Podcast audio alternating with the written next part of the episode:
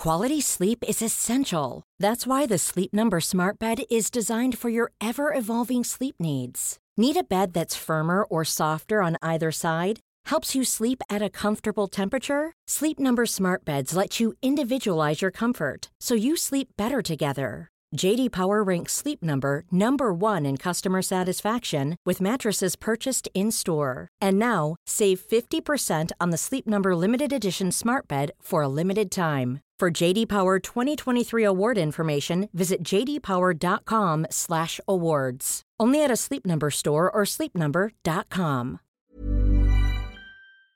Hi, I'm Maeve Marsden and you're listening to Queer Stories. This week, Jex Lopez is mostly known amongst queers as a singer-songwriter-pianist. A vaudevillian cabaret noir artist, her music and style is intrinsically tied to her identity as a queer Latina mystica with Portuguese Indian heritage. Jex released her debut album, Playing Dead, in 2018. She works part-time as a primary school music teacher and spends a lot of time making visual art for her linoprint business, Jex Cuts.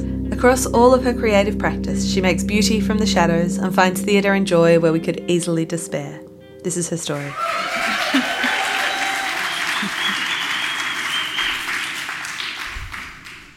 Over the course of my adult life, I've had a very up and down relationship with my mind. Partly genes, partly intergenerational trauma, partly cultural and historical displacement, and partly feeling othered for being a wog in a white world and queer in a straight world. But I think a big piece of this puzzle is that I was sexually abused as a young child. Don't worry, this is not really a Me Too story. I have no interest in sharing any gory details, and you won't be traumatised. You'll either relate to it or you won't. My whole 20s seemed to be clouded in a constant struggle to just be in the world. I had a constant fear of new people, new situations, of what might happen to me, a fear of ridicule for being incompetent or incapable, or of being too sensitive to be in the company of other people. I feared walking down the street, and I also feared being assaulted or getting into situations that I couldn't get out of. I feared authorities and I feared men. I feared people in general. I feared getting on the bus. I feared failing. I feared speaking on the phone. And I feared spiders. If you wanted to name something else, I probably feared that too. In retrospect, I lived outside of myself, looking back at myself with judgment that I was not good enough, that I should be ashamed of myself, and that I had done something wrong. That I was wrong. I was carrying around a fucking huge weight. Later, it would be diagnosed as complex PTSD, but at the time, I just thought it was my shitful and unfortunate personality. I thought it was normal to constantly feel like there was something wrong. In my late 20s, when my telephone phobia got so bad that I nearly got fired from my job, I finally got some counselling for anxiety, and she suggested that I quit my miserable yet safe research job where I didn't have to talk to anyone. Exposure therapy led me to take a job training people on a telephone counselling hotline for people with schizophrenia. You know that saying, you teach what you need. Exposure therapy works. Having a job where you're exposed to your fears on a daily basis is effective therapy. After work, I would do little DIY comic performance projects and puppeteering. I was a natural creative. These activities kept me in the moment, so I wanted more. So I took a job in a strange job in Lismore, far away from the anxiety-inducing bustle of Sydney. I was now Happy Healthy Harold.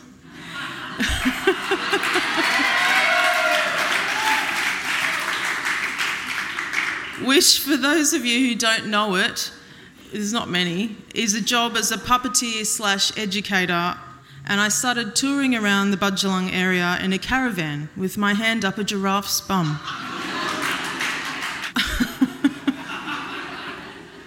from Schizophrenia Fellowship to Healthy Harold. I was teaching kids to love themselves enough to not smoke or take drugs. This job was epic. Suddenly, after working in an office for most of my frightened life, I was on a sort of never-ending tour of country schools around the far north coast. Instead of dealing with stop-start Sydney traffic, the only ever hindrance on my way to work now were cows crossing the road. In the first year before I got a GPS, I used an analogue street directory to find new schools every day and greet teachers and kids who were looking forward to a funny and theatrical lesson on drugs and other public health dangers. My puppet Harold was hilarious, and I made curtains and a spotlight for him and turned the caravan into a mini theatre with music and fake foods and props and never-ending jokes and that made some children laugh so hard they nearly weed their pants. I barely drank alcohol during those 6 years, not because Harold told me not to, but because I realised that alcohol was greatly contributing to my anxiety attacks and my general ill health. For the first couple of years, on the surface, I looked confident and at ease. In reality, it was a performance role, and I'd been performing the role of a well-adjusted person my entire life, so it wasn't that new.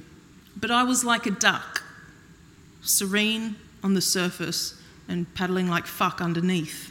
But I did the same thing over and over and over and over for 6 years, and I became an expert in an extremely niche, funny yet exhausting job. Even though I could now talk to strangers without having a near heart attack, I still felt shit about myself. Like many survivors with a pervasive yet elusive feeling that something is wrong, I tried many new things in the hope that an outward change would bring inner peace. So I started studying to be a teacher. The teachers are the only ones that will find that funny. That does not bring about inner peace. During my teaching studies in a session on child protection, I realised that what I had suffered as a young child was in fact grooming and sexual abuse, and I realised that I was not okay and that I needed specialised help. So while studying to become a teacher and working full-time, I started an intensive sexual trauma recovery program with a specialist service. You see, like many survivors, when you're so used to anxiety, loading yourself up with a ridiculous plate of extra stress doesn't seem like a bad idea. This 6-month program, or group program, in Wollongbar, called Heartfelt House, involved sharing my stories and pain with 5 other women and 3 counsellors. Going to this program every week was the most difficult and terrifying thing I have ever done in my whole life, way more than any performance in front of any amount of people. It was also a lifesaver, the beginning of a new mind, a new set of thoughts, a new way to be in the world, and the realisation that I was not crazy, and most importantly, that I was not alone. My late friend, the powerhouse poet Candy Royale, she said, "When faced alone, trauma makes us feeble. This is a collective experience where we explore the human condition, both dark and in all its brilliance." At Heartfelt House, we learnt that people who have suffered complex trauma as children display similar symptoms to people who have experienced war, a sort of long-lasting shell shock.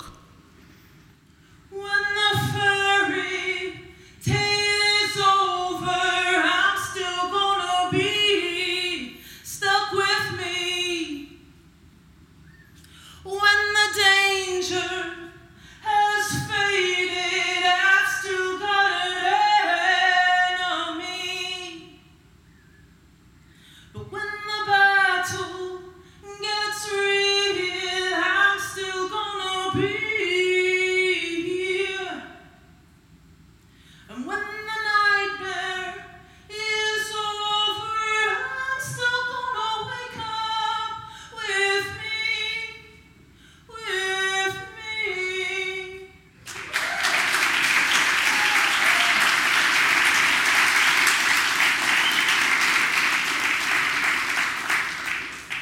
Thank you.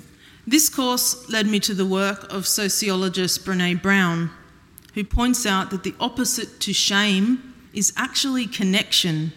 The taboo and silence around childhood sexual trauma helps to keep survivors, and there are a lot of us, isolated. Isolated from others and isolated from ourselves. So, there I was, processing my pain with 8 others for 6 months. While at work, I was the happy, healthy giraffe. I was like a children's rock star clown. When I would rock up at schools, kids would lose their shit. It's Jess, it's Harold, it's going to be the best day of my life, it's only Harold. Like, really? While at home, I was crying almost non-stop for 6 months.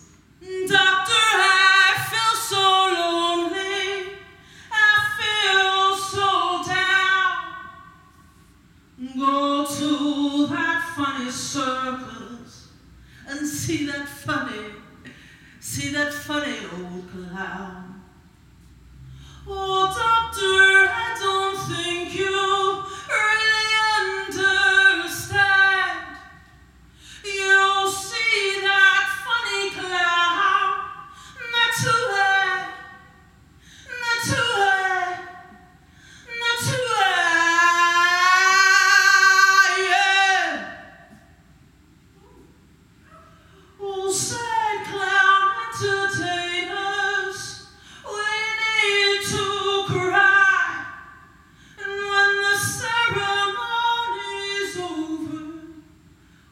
Come on back to, please don't leave me lonely, please come back to mine.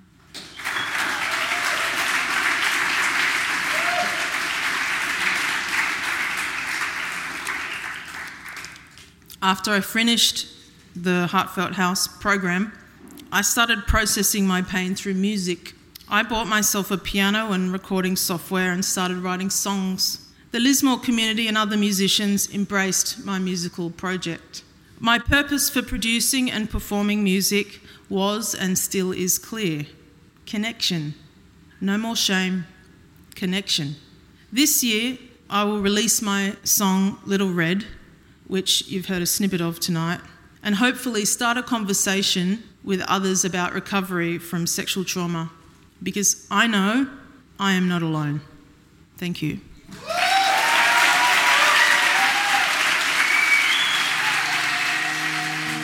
Thanks for listening. Please subscribe to the podcast, share your favourite tales on the socials, and follow Queer Stories on Facebook for updates. You can also follow me, Maeve Marsden, on Twitter and Instagram.